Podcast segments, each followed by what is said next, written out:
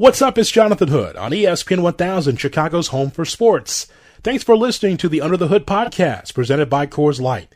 Stay inside and buy your Coors Light online. Find out how at get.coorslight.com. Coors Light, take time to chill. This is Under the Hood. Listen to me. Under the Hood podcasts are available now on the all new ESPN Chicago app. Available on your device now. This is ESPN 1000, Chicago's home for sports. There's always news when it comes to the NFL and the Bears, and that's why we turn to Jeff Dickerson, who covers the Bears for NFL Nation here on ESPN 1000. And of course, find his columns and his writings on ESPN.com. He joins us here on Under the Hood. Hello, JD. Great to be with you, my friend, as always. Uh, so here it's it's what we knew, right? We knew when Ryan Pace continued to avoid your questions regarding uh, a little bit extra for Trubisky another year. Uh, you knew it wasn't going to happen. So Pace's decision didn't surprise you much, did it? No, I really don't think so. I think it would have been a huge surprise if they exercised the fifth year option. I mean, it just doesn't make a lot of sense for them to do this. You know, it's $24.8 million. It's only guaranteed for injury. Let's not forget, I mean, this guy has been injured several times now, Jonathan, in just a couple of years in the NFL. So to say that it's an injury proof thing uh, is probably not really looking at his history, Trubisky's history. And, you know, they could always re sign him if they want. It doesn't mean that, so just so everyone understands, just because you decline a fifth year option doesn't mean that after this season, if they want to, that they couldn't bring Trubisky back. I mean, the best case scenario for Ryan Pace, Jonathan, as we all know, is for Trubisky to somehow catch fire this year, play great, you know, lead the Bears to the playoffs, and then he would have no trouble offering him a longer term extension. But I think for the short term, the fifth year option just did not make a lot of sense. So no, I'm not sure why he wouldn't answer the question. I mean, I thought it was kind of silly, but whatever. I mean, that is what it is. But but no, I think not exercising that option is the right thing, but also understanding that it doesn't necessarily mean for sure this time in Chicago is through. What percentage of Pace's decision making is bad luck versus bad management? You know, my friend, we make our own luck in Mhm. life. I'm sorry to say that. I think uh, certainly, you know, look, there are certain things in life that are out of your control. Okay, there's sometimes you're just going to have bad luck, and no matter how hard you try and you fight, it, it's just not going to go your way. Okay, but I would say more times than not, not really about luck. It's about solid decision making, solid evaluation. I mean, yes, you will certainly at some some point you get unlucky. I get that. There's an injury you're not expecting, a guy goes down, but usually if that happens, there have been a few things preceding it. So I think as a GM, you can't rely on luck. Yeah, you need it, but you got to rely on your skills and your proper evaluation. So if people want to just use uh, for any executive in sports that they're just unlucky, I, I would say that's usually a loser's lament. I'm sure you agree with me on that. Absolutely, absolutely. I just, you know, it's it goes back to Kevin White, it's Trubisky, it's uh, Leonard Floyd. It's just you're always going to have some swing and misses when you are in this position, but you can't do it in, on high profile picks in your draft and in free agency, Jeff. And so that's that's the whole thing with Pace. I'm not really caught up in the personality because when people ask me like, "What's up with Pace?" I go, "Well, he's with the he was with the Saints." That's how they that's how they act on it. They're not that great with the media. They're pretty stern. Uh, so he's never going to give you a lot. So that so his demeanor doesn't surprise me. But what I'm focused on is: Are you connecting on your top draft picks? Are they bearing fruit? Are they giving you production? And the answer to that question, for the most part, is no. Outside of Roquan Smith and a few others. Yeah, and, and you know, thing too with Pace, um, you know, I don't find his demeanor to be bad at all. I mean, he is uh, great to talk to. I just kind of, I'm not sure if people care about this, but it would be nice to have him a little more accessible because when you do talk to him, now look, he might not answer the questions sometimes you want him to, but it's never done in like a gruff or rude way. I think he's actually very, a very enjoyable guy to talk to. But um, yes, you, you are judged on your draft picks, and you know we've said this before. And I just again, it, it's worth repeating. You know, when you have a chance to draft in the top 10 for four consecutive years, and three of those picks, you know, aren't, aren't happening, and one of them is entering his third year, but, you know, coming off an injury, and Roquan had some issues last season, that's not how you build a consistent winner. If you go back and you look at the Colts under Bill Polian, Mm-hmm. look at look at early on. I'm not talking about later. Look at early on. Look at the first round picks in Indianapolis, whether it was Peyton Manning or Edgerrin James or Marvin Harrison or Reggie Wayne, right? I mean, that's how you build a perennial powerhouse. And they were, and those were all first round picks. And boom, you hit on all of them. When your when your hit rate in the first round is what it is for the Bears and their top ten picks, it, it's hard to accept that and it's hard to deal with that. So so I think this is a great, you know, huge year for everyone in the organization. I think if the Bears can can get things steady here and the quarterback comes in here and Foles plays well, or maybe it's Trubisky uh, and these draft picks like a Cole Kmet, a Jaylon Johnson, they start right away. They they make big div, pay big dividends right away, and some of these other younger players start to develop. Hey, you know what? They could be in okay shape, but a lot of things have to go right for them to be anything more than than really an eight and eight team right now. Pace is okay, but he's not like Phil Emery with the granny glasses, giving you his thoughts on life and stuff. That's what I well, enjoy. you know, th- uh, so there's there's uh, there's two tales to that one. Um, yes, uh, you will not receive an email at ten o'clock on a Friday night questioning why you aren't considering Jon Bostic to be one of the greatest linebackers in Bears history. You won't get those. Mhm. Um, and those were, were quite entertaining. But uh, uh, as far as uh, like Pace isn't going to yell at you, you know what I mean? Like Yeah. you're not going to get called onto the golf cart and be driven around and, and lectured. I mean, you know, Phil was so accessible. I, I love the guy. You know, personally, I'm sorry I didn't work out for him here. Obviously, there were a lot of uh, bad decisions, but um, you know, you take the good, you take the bad. you know, there's a, there's a little bit of uh, you know that can go either way with those two. Uh, Blair from the Facts of Life with us as we talk Bears on ESPN 1000 and the brand new ESPN Chicago app. So uh, we need a refresher, JD, regarding the hierarchy when it comes to the, to Big Bears decisions. You know, it's going to come down to Trubisky and, and Nick Foles. I don't know who's going to start or who's going to be able to be the backup. I don't know how this is all going to materialize, but does Matt Nagy will he have full autonomy on the decision from the beginning all the way through the process for the quarterback? I would say at this point, I think that he has to have full autonomy, and he's got to make that call. Now, was that the case last year or the first year? I, I think that's a little more muddled. Then I would think, you know, there might be a little more influence coming from above. But I think right now, I mean, the the key is is them getting the right quarterback in there that's going to win games for them and run this offense the way it has to be run. You just can't worry about feelings anymore. Okay, the Mitch thing happened. Yeah, we still talk about it. And every time you see Mahomes or Watson, you're like, oh my gosh, what happened? But it's over with, right? Now you got to move on. You gotta you got to put yourself in position to get back in the playoffs. Because if you don't make the playoffs, then it doesn't matter. Then then everyone's going to be vulnerable, I think, for for some changes here. So this should be the head coach's decision. I really think for the most part it's going to be. I think Nick Foles is the head coach's guy. I mean, I'm saying that he's here because the head coach believes in him and he's the quarterback that they prioritize getting that deal done with Jacksonville. So now that you've got him here and it's got to be Nagy with I'm sure he will collaborate with his coaches. Let's not put it all on just the head coach, Jonathan. I think the offensive coordinator, the new quarterbacks coach, you know, maybe the passing. I mean, I think everyone's going to have a say, but I think ultimately, as the head coach, it's got to be Matt Nagy's decision because it's his offense and he knows best what he needs to run it the right way.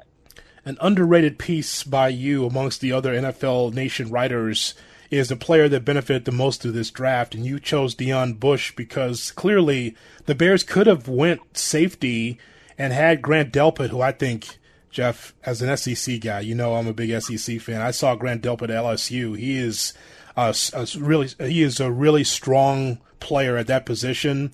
Um, Matt Bowen, he preferred uh, Antoine Winfield. He thinks on tape that he's even better, but they went back to back after the Kmet pick by the Bears. So, but you had a choice there. Delpit and Winfield are the younger guys that I think could be productive, but Deon Bush, he's safe for right now. Well, and then they Sean. No, that was that came out before they signed uh, Sean Gipson. Well, so I mean, yeah, but no, I thought I still think Deon Bush has a chance here. I mean, Sean Gipson was injured some last year uh, with the Texans. Remember, he lasted just one year on that big deal. I would say Gipson, though, right now is the guy. I think he's with uh, Eddie Jackson because of the money. Uh, but certainly, you know, after the draft or after the draft, you know, sometimes we do these things uh, like a week in advance. Oh, uh, they're due, you know. But uh, but just a uh, moment. well, hang on now. That was a while ago. But uh, yeah, at, at that point, it looked good for Deon Bush. He still has a chance. He's going to be a quality reserve, and he'll be the next guy probably up. Uh, but I think Tashaun Gipson, given the money, certainly in the in the history, is uh, is going to be your guy there. And then you know we'll talk with him and also Ted Ginn Jr. are going to have conference calls this week. You know he's got a great chance too to to make this team and uh, and find himself a role. But you know, and, and people ask me about this a lot, and I want to again kind of clarify. Like a Ted Ginn's a great signing Sure. if you add him to a very effective offense. Like I don't think it's fair for Ted Ginn to say, "Hey Ted, you got to do all of this."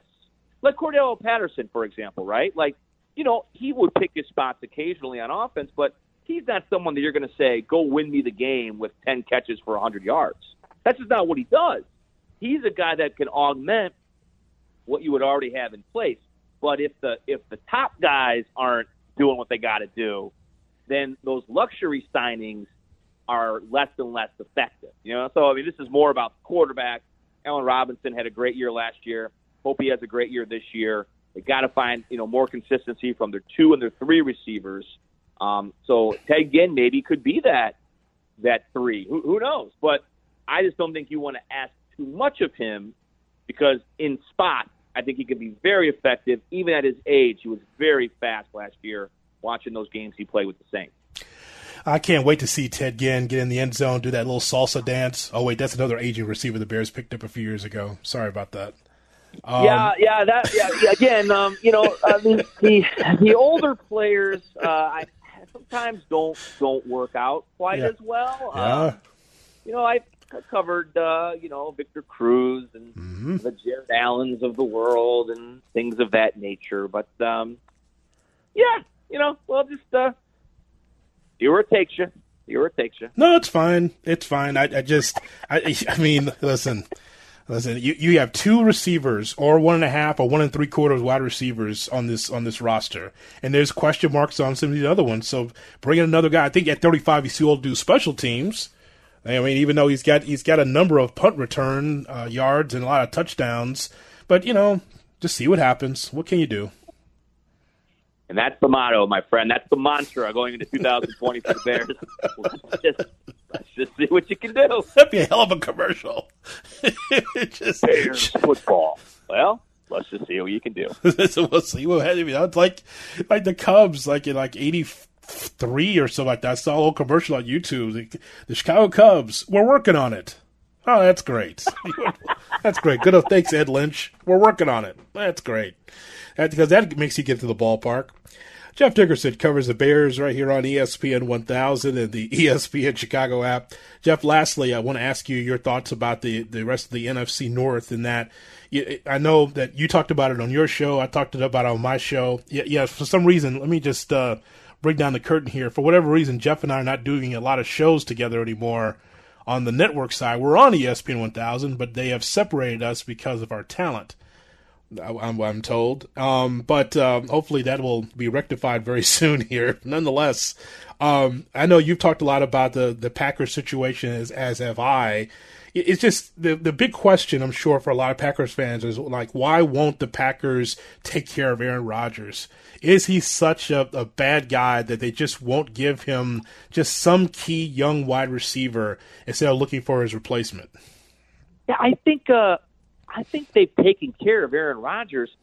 Um, you know how much money he made in 2018 uh, with that extension he signed?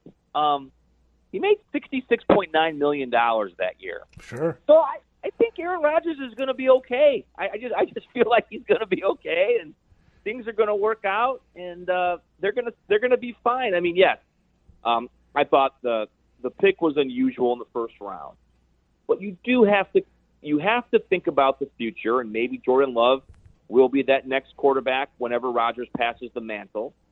And offensively, um, there aren't as many weapons as I'm sure any quarterback would like. But they had a really good year last year. They were ahead of schedule, and they could regress. But I, you know, I, I feel like if Aaron Rodgers is upset, um, play. But I, I, I don't really understand why he would want to trade or why the Packers want to get rid of him. This talk of him playing for the Bears, I, I just don't really understand any of it. I, I think Bears. Green Bay has found a way to make these things work. Yeah, all that. Yes, all of this, and we're talking about with Green Bay and the maybe some consternation there between Rodgers and the Packers organization, and yet the Packers will still make the playoffs either way. Yeah, I mean the track record would say that they're going to be pretty competitive again this year. Um, so I, uh, I think whenever there's a whenever there's a, a high profile quarterback and another quarterback is taken in the first round, certainly you get nervous, right? But I don't look at this like this isn't Kansas City taking Mahomes and Alex Smith gets dealt a year later. Now it, I, I could be wrong, and it could work out like that. I just think with Aaron Rodgers, he plays as long as he wants to play in Green Bay because I've seen nothing but greatness from this guy, and he had another great year last year with not as many weapons as I'm sure he would prefer. So it, it works out. Oh, oh, by the way, I should mention this too. Hmm. I have a scoop for you. All right. Um, I was told today that there will be a Dickerson and Hood show on Saturday. Did you get that email? I did not. now it could be Dickerson and Hood with Dickerson and John Anderson, but there is going to be a Dickerson and Hood show Saturday from I think it's three to seven, no, four to eight p.m. Central Time on ESPN Radio. I was not told this. Well, when it's me and Zuba Mahente, I'll be thinking about you finally Saturday. okay. no, I was not aware of that, but uh, this is what they're doing lately. They are spreading the wealth because J- Jeff and I are so good together that we need to help everyone else. So that's what that's what we've been uh, been told. So uh, we, either way, the check clears. Well, Jeff, as always, we we appreciate your time. Yeah, and maybe um, uh, maybe uh, me and uh, uh, Kenny Mayne will have you on as a guest on Saturday. Okay, we'll give you a call. oh, thanks. Well, I'd appreciate that. Thanks for the bone. you well, got there- it, buddy. Anytime. I got your back. You know that. Say hello to my godson, the mathemathi- ma- mathematician. He's doing really well in that math lately on the deck. Yeah. Jeff Dickerson, everybody, who covers the Bears for NFL Nation on ESPN 1000, with us here as you're listening to Under the Hood. This is Under the Hood with Jonathan Hood on ESPN 1. Under the Hood with Jonathan Hood. How you doing? Follow us on the gram at IGJ Hood and at ESPN underscore Chicago. ESPN 1000, Chicago's home for sports. Under the Hood with Jonathan Hood on ESPN 1000 and the ESPN Chicago app. So over the weekend on Saturday when I was teamed with Chris Carlin and uh, Kevin Connors, if you got a chance to listen to that show, we had some some fun. Um, had a number of guests on, uh, and we had a, a fun time talking about a lot of different things, um, including the Cowboys adding Andy Dalton. Uh, that story broke la- on Saturday night when I was on. But one of the things we talked about is Isiah Thomas, and I realize how how really controversial Isiah Thomas is as a sports figure in the city. He's from Chicago. He gives back to a lot of um, uh, great, what I would consider some really um, some great girls and boys clubs and things that um, are needed uh, in this city because he's from here, and so he does a lot for the city. You know, as as far as giving his time and his money to to things of that nature. But we look at Isiah Thomas as a heel because he played for the dreaded, hated Detroit Pistons. And so, even though he's from here and he still has ties here and still does a lot of things here, it still doesn't resonate with a lot of people because of the mountain that Jordan and the Bulls had to go through, and Isiah Thomas was part of that mountain trying to get over uh, the Detroit Pistons to try to begin uh, six titles in eight uh, years run for the Chicago Bulls. So, a story that we saw over the weekend was written by Kevin Pelton from ESPN.com. He's been a, a guest here and there on this program when we thought we would add perspective from an analytic standpoint for the NBA. We've had Kevin on. He's he's fine. He's a he's a good writer. And so the piece that he wrote was Should Isiah Thomas have made the dream team with Michael Jordan? Now, a lot of this cannot be, you can't fix a lot of this. I mean, this is stuff that's from the past, but it's part of the uh, Last Dance storyline. And so my thought on Isiah Thomas is this Isiah Thomas is one of the best um, guards I've ever seen play the game. That's in college in Indiana and also with Detroit with the Pistons. Only played for one team in the NBA. And so Isiah, when you look at his numbers and you take a look at what he did in the in the league, he was a tremendous guard. And when we think about those bad boy Pistons, even if you either lived it or watched a documentary, you saw how physical the bigs were on that Pistons team. Bill Laimbeer, John Salley, Buddha Edwards, Dennis Rodman, if they had, if you had size, more than likely you were getting a piece of Michael Jordan or Scottie Pippen or some of those Bulls that were coming in the painted area. And those were common fouls. That would be like ejections now in 2020, but back then you, you know, you, you knock somebody down with a clothesline, you punch somebody. It was just a common foul, two shots in the ball. that's, that's how it was back then, right? So you can see how the game has evolved from there, right? There's some that still wish that era was around where you saw fights like like Derek Harper and JoJo English. You want to see that in the league on a regular basis? If I want to see that, that's what boxing and UFC is for. I don't necessarily need to see that my ba- my basketball every night. Um, there's a reason why the league is cleaned up now versus how it was back in the day. But you saw, if you've never seen it before in the documentary, how physical the game was. You didn't see Isiah Thomas anywhere around those skirmishes. There's a reason. It's because he was on the team, but he wasn't fighting anybody. He was going to try and mess up that pretty face and that pretty smile, so that's why he had teammates doing that for him. So let me focus on the piece, because that's Kevin Pelton says, Isiah Thomas have made the dream team? And so in the documentary, that was a, a slight storyline of how Michael Jordan and Magic Johnson and others did not want Isiah Thomas on the team. That's the bottom line. They didn't want him on the 92 Dream Team. It's unfortunate because if Isiah Thomas was on the Dream Team, that meant the whole team was Hall of Famers. There's only one that was not Hall of Famer from that 92 Dream Team, and that was Christian Laettner. So that's how the story went. They went with Christian Laettner. They didn't want Isiah. And so I'm going through this list, and we had Kevin on the show on Saturday night and it says who belonged on the dream team? Was isiah thomas denied a, uh, and deserved a spot because of bad blood with michael jordan? And he goes to the numbers. Now you know eric i'm never one to shy away or turn a blind eye to numbers because there's two ways to look at analytics you can ignore them or add them to your opinion based on a certain set of numbers that we hadn't thought of before, right? I mean, that's what base, baseball, basketball, whatever, right? Right. Use that as a tool for your evaluation. But not necessarily the tool. Exactly. Like, I'm not going to go to the bar or the barbershop and talk about WARP.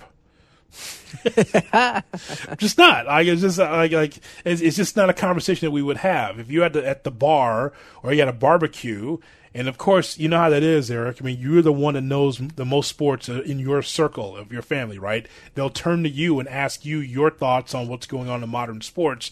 You're not talking about WARP and win percentage. You're talking about thumbs up or thumbs down on a player. And same thing here with Isiah Thomas. Isiah Thomas was one of the best guards I've ever seen play the game. But then you take a look at the Kevin Pelton piece, and they said, My wins above replacement, the WARPs stats, reflects value of the 1990-91 season, and I've always listed players' career totals through that year. Win percentage, the per minute version of WARP, is a forward-looking projection based on the previous three seasons. And so he goes through the All Star appearances of Magic Johnson, John Stockton, Terry Porter, Mark Price, Kevin Johnson, then Isiah Thomas. He has him as a 59% win percentage, 5.6 WARP, right? He also goes on to talk about how in 91, Thomas was already on the downslope of his career, limited to just 48 games because of a wrist injury. He averaged a career low 16.2 points a game during the 90 91 season. Oh, just 16.2 points a game? Oh, what a bum. He's complete trash, right? So ultimately, it, it, you watch the documentary and you kind of find out like the Bulls in Michael Jordan or Magic Johnson, maybe even Larry Bird, his own coach Chuck Daly didn't want Isiah on the team. That's as simple as that. But but when I read this piece, it tried to make it seem like Isiah Thomas was trash. Isiah Thomas was not trash.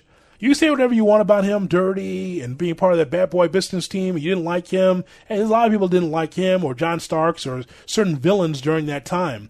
But you cannot deny that Isiah Thomas was not a great player. And Isiah Thomas deserved to be on that dream team. He, and, and I'm to fast forward to this, Eric, see if this tie in makes sense. This parallel makes sense.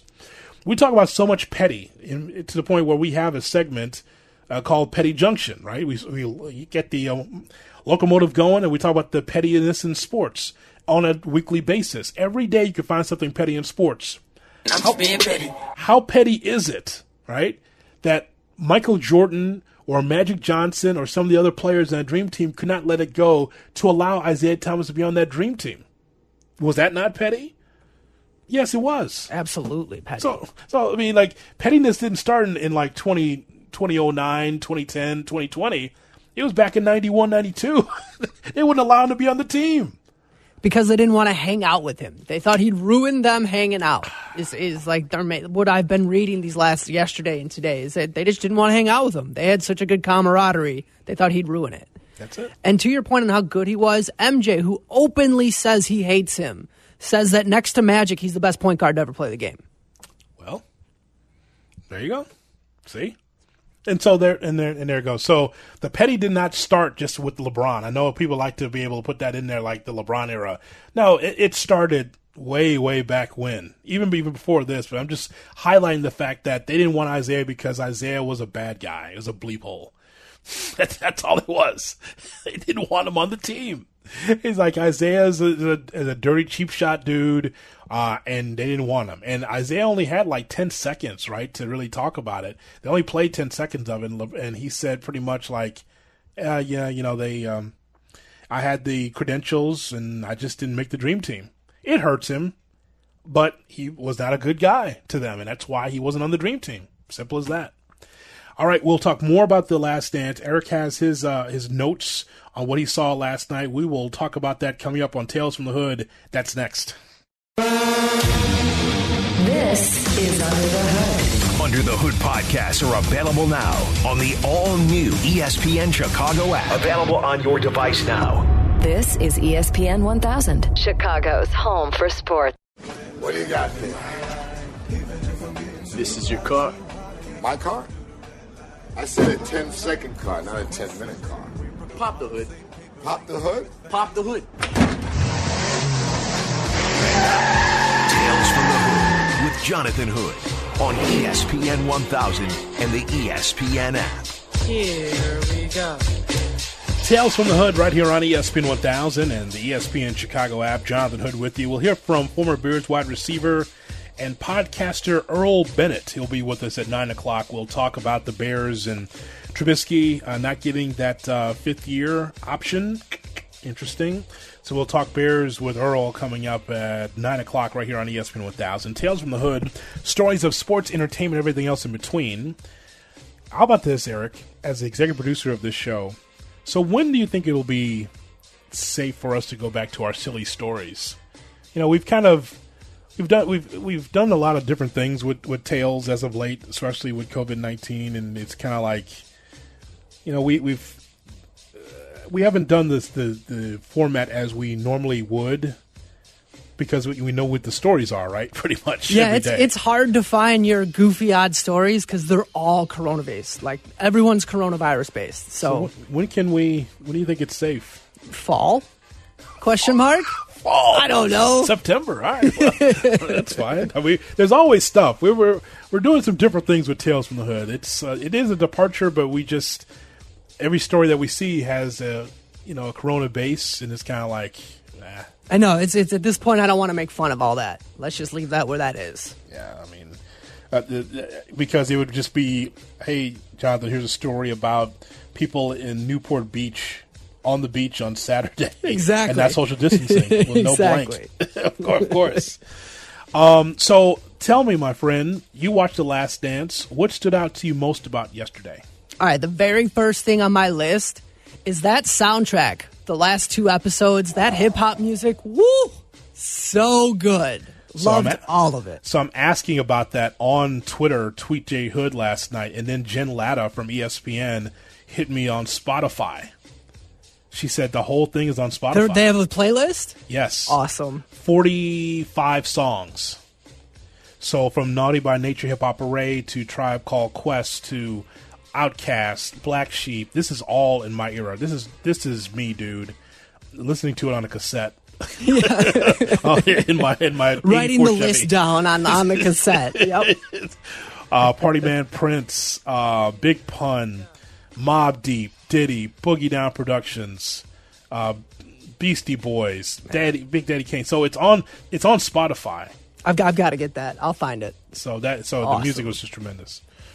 Um, so that was just right away. My and then all right, so it was they were showing the I believe it was the it was Kobe's first year when he was 19 in the All Star game, and then in the Eastern room is Jordan and Grant Hill and other guys, and then Larry Bird, the coach, which is wild, and then there's that scene with Bird, Magic, and MJ in the hallway.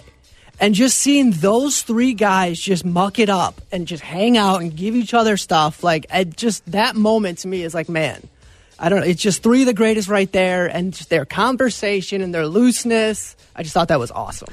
Fast forward to 2020, you know what that's called? Collusion. Tampering. Yeah. Collusion. Uh huh. Yeah. exactly. see, see, those those guys are just friends. They're competitors. Oh God, all three. Those are assassins, right? Those those three. My God, Magic Johnson, Larry Bird, and Mag- and Michael Jordan. It's crazy, but they were friends. They're on the dream team. It's cool for them to have that conversation. Uh, and then you mentioned Larry Bird as a head coach. Just that's kind of Larry as a coach. Yeah. Hands in his pocket. We're while, here. While, while we're here, might as well win. Shit. Well, Here we go. Shoot. so funny. Unbelievable. Um, and now, so Unbelievable. same scene. I thought it was amazing how much 19 year old Kobe had everyone's attention.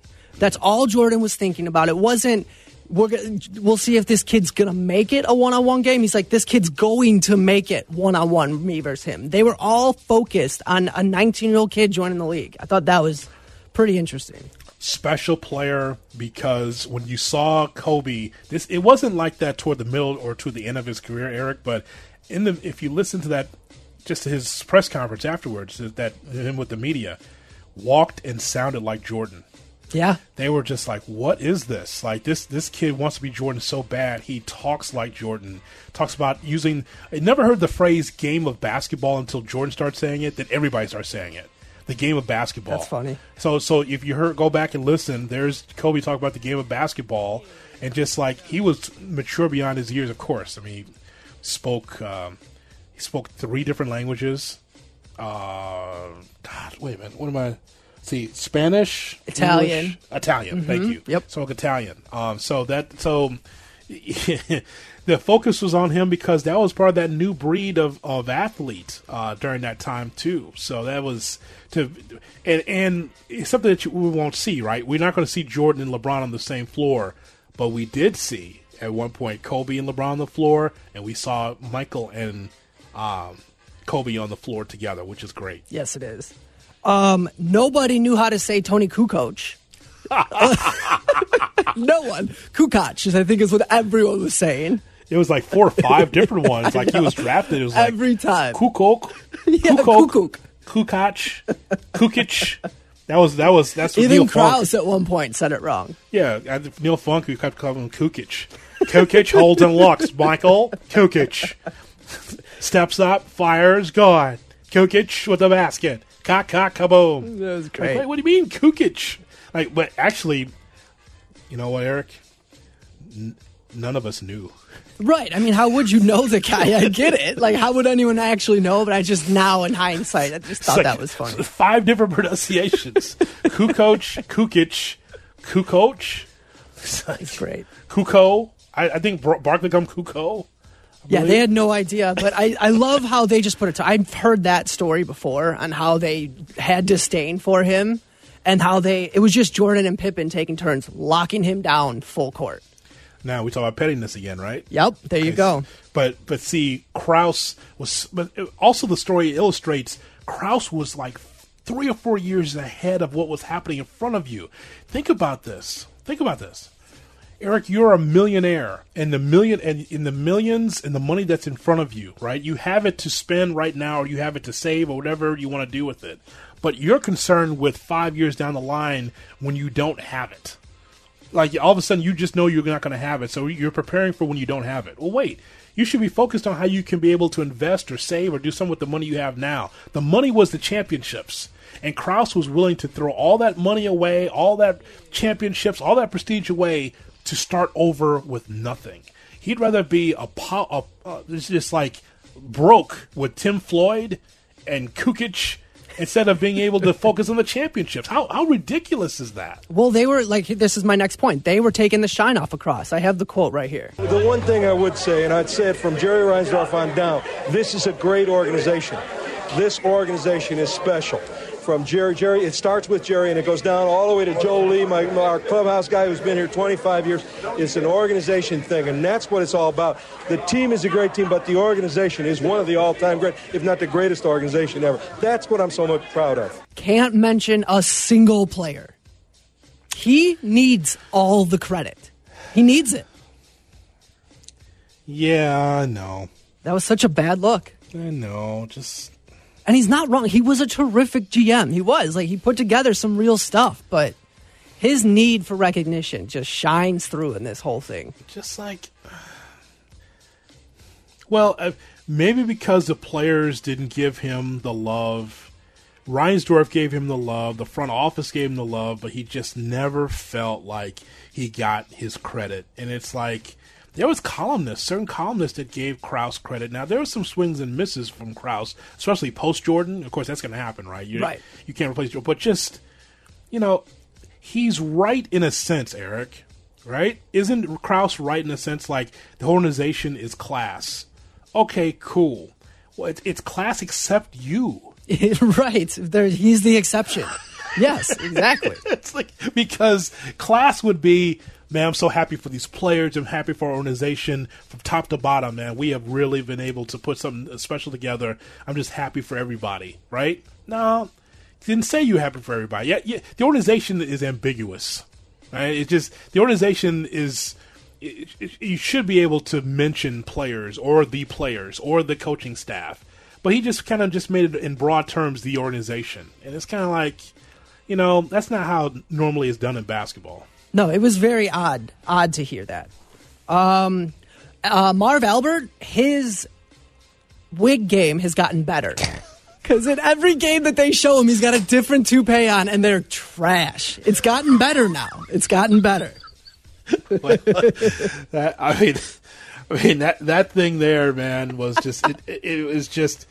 It, it looks like some, some of my my aunt used to wear back in the day, like the big bouffant Yes, from the old exactly. pictures back in the day. Just like it got bigger and bigger, just like dude, man, just and so now it's more modern. It's brown now in 2020. It's it's a little bit lower down, a little lower cropped. It's the same. He's not switching between series Right. as well. it just i mean it just the thing it was just humongous i understand it's it's the 90s but that could have been a little better you know a lot better actually It was brutal.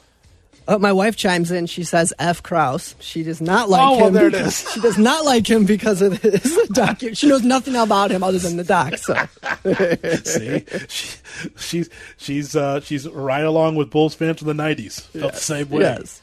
Um, one other thing is I didn't. This is something I had no idea of.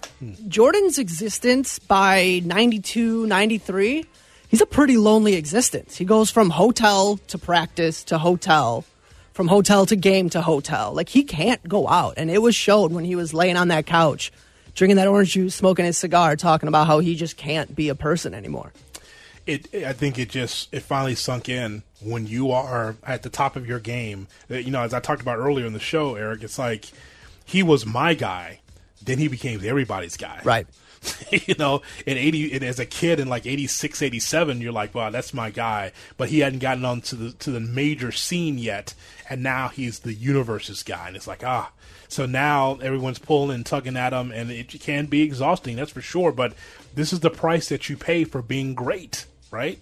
And so and so there was no social media from the chill with. That's why he had you know drinks and cigars and TV for him to just chill out. I, I think it's interesting for him to talk about quitting on that couch, right? Right. Feeling like, yeah, this is gonna, probably going to be it.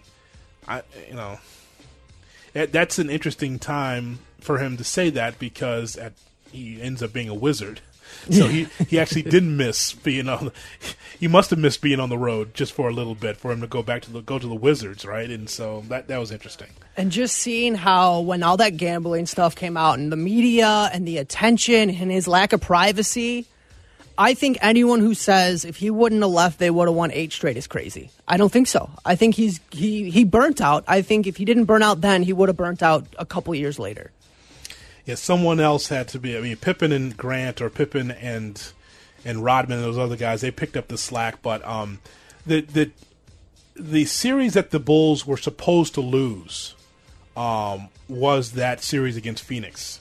That was the most talented team the Bulls played in that era.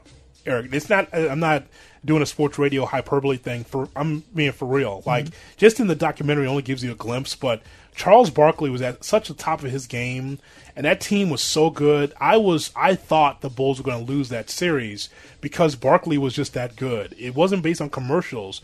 It's based on watching those games and watching Barkley and just like, boy, that team's good. Even as powerful as Jordan was and everything that Jordan was going through, I thought if anyone's going to beat the Bulls, it's going to be the Suns, and even the Suns didn't do it. And so I never felt that way for Portland. Didn't feel that way for like Sonics, Jazz. I didn't think about those teams, but that Suns team, I really thought that that was going to be Suns win the championship, and there'd be a battle between those two teams, kind of like Cleveland Golden State from years ago.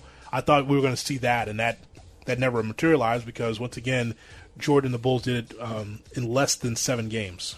And Jordan just pulls things to like make him like the Dan Majerle stuff. How oh. Krause liked Majerle, so Jordan made it his point to show that Majerle is not good, which is he, Majerle's good. I actually went back. I watched Game Four of that series, the one after the triple overtime last week, and in the second quarter, he just he scored twenty five in the quarter. He was working Dan Majerle, just couldn't keep him in front of him at all. And it was, uh, and now after watching the doc, now it's like, oh, it's because he was making a point. I just want you to just think about this in the modern day, Eric. Just think about it just for a second. Imagine a general manager of any team in the NBA just like, you know what, I like these set of players on a different team. Right, think- this guy's a great defender. Like, Just, I want you to just think about that for a second. How would that work today? Um, you know, take take like like you know Lacob or somebody from Golden State, and just like you know what, I really like James Harden's game offensively. what? What? right, exactly. Like how- how would how would that work today? That that would not work. You know, Elton Brand from the Sixers is just like you know what, Embiid's good, but boy, I tell you what, that LeBron in Los Angeles, he's the best. You know, just or just or just you know, I like Kevin Durant better in the in the East, right? Kevin Durant is just the best. I mean, I mean, listen, nothing against Ben Simmons and our guys, but boy, I tell you what, that KD is the best defender. I mean, that wouldn't work today. Right. The things that Krause made public to me is wild. It just wouldn't fly now. Like it's okay for other athletes to like talk about other athletes, like LeBron and Wade will talk each other up. But for GMs to just put that stuff out there again, that would be collusion, right? Yes, yes. There's your difference. Danny Ainge, Charles Barkley, Cedric Ceballos, Tom Kevin Chambers. Johnson. KJ was one of my favorite guards. I really liked him. That Um, was a fun. So after Mar- he, after Jordan was killing Majerle, they switched KJ onto him because he's quicker, and Jordan couldn't get by him with the first step. So he just started posting him up and turn around, turn around, turn around. They could not stop him in that game. It's crazy. Uh huh. Um, left-handed magic they called Kukoc back in the day. I, I put that down. Uh, okay. he, he was never left-handed magic. Uh, Kukoc, Kukoc should That's right. I did hear that. Yeah, he's No. a nice player. He's but I good. mean- he would be. He would translate so well to today's game. oh my god, Six ten, handle, shoot. Like he would translate so well to today's game. oh my god, he'd be an all. He'd be a perennial all-star. Yeah, he would. Um, left-handed magic. It's so funny. That's what they were saying. I remember reading that in the papers back then. Like, oh, this is going to be us. And then you see him in that first Olympic game. You're like, this guy's trash. Um, because he was locked down by Jordan and Pippen. But then he was got better in that second game. He was better. Um, oh, uh, just real quick. Let me just point it out. I don't know why the documentary made this a thing. I- I'm just going by my memory, Eric. Clyde Drexler was never considered on Michael Jordan's level when I was going, when I was watching the Bulls. I don't know why that was a story. Like you know, Michael wanted told Magic Johnson over cards like I'm gonna I'm gonna smash Clyde Drexler. I'm like, Clyde's just a nice player for Portland. He's, very nice, but but not to the point where people thought you know what Clyde's better than Michael. So I went and found some quotes, and Clyde was saying those things. He Clyde was said? saying that he was at the same level as Michael. He was saying those things at that time. And then if you look at his season after this, I think Michael ruined him. He went from averaging 25 to averaging 18. He's I never read I never read. Yeah, I found him saying uh, last night when I was just messing around. Yeah, he he was out there saying those things. I- don't I- don't piss that man off. I never read that. Yeah, I never thought, and I never thought that. That was never in my circle. I never thought that Clyde was in the same stratosphere as Michael at all. He was a great player, but never, never on that uh, level of things. And let's see, one other. Th- oh, so here's a question for you: Is there anybody in the NB- NBA today, Eric, that you think could draw sixty thousand people in a dome? Any NBA player, any NBA team could draw sixty thousand in a in a dome like the like the like Jordan drew sixty thousand at the Georgia Dome in Atlanta. You remember that? Right. Which did they play in the Georgia Dome a lot, or was that That was a special. okay? I saw that. I'm like, what? a- Why? Um, my it- only thing that is a draw in this league now is, and this is it wouldn't draw and fill up a football stadium, but it's Steph Curry's pregame. People come to the games three hours early to watch Steph Jack's shots up. Yeah. That's the only thing that would even come close, I would think. I, even with LeBron, yeah. Even with LeBron and the Golden State Warriors when they're healthy in the league, I don't think anybody can draw sixty thousand people in a dome. Like, and they did it for Jordan because it was Jordan's last time in Atlanta, and it was it, his his last time in Atlanta was too. The Omni was been too small. You couldn't have it at the Omni. I mean, it would have sold out, but having sixty thousand full, that's pretty strong. Um, as I as I wrote that that big crowd in Atlanta is twelve home games total for the State Farm Center in Atlanta Hawks now. Yeah. so Seriously. sixty thousand for one game in the NBA. It's crazy. Um, yeah. So, oh, by the way, uh, I love when they go local with the Chicago Tonight stuff, man. You, you see some faces that you Saw George uh, remember? Hoffman on there. Yep. Did you see my Giddy Ant? I don't know who that is. Mike Mulligan? Oh, I didn't notice. oh, my Giddy Ant! Time for traffic. Fantastic. You see, you see, you see Mulligan there, right next to George Hoffman, the mustachioed George Hoffman. Good to see my giddy aunt there, right next to him there on the Chicago Tonight. I love that those old sets there. Yeah, he had a Terry Boers and a mustard jacket earlier. Yep. Yep. it's, it's unbelievable. And that's Tales from the Hood right here on ESPN 1000, the brand new ESPN Chicago app. We'll talk more about the Bears and Trubisky and more with former Bears wide receiver Earl Bennett. That's next.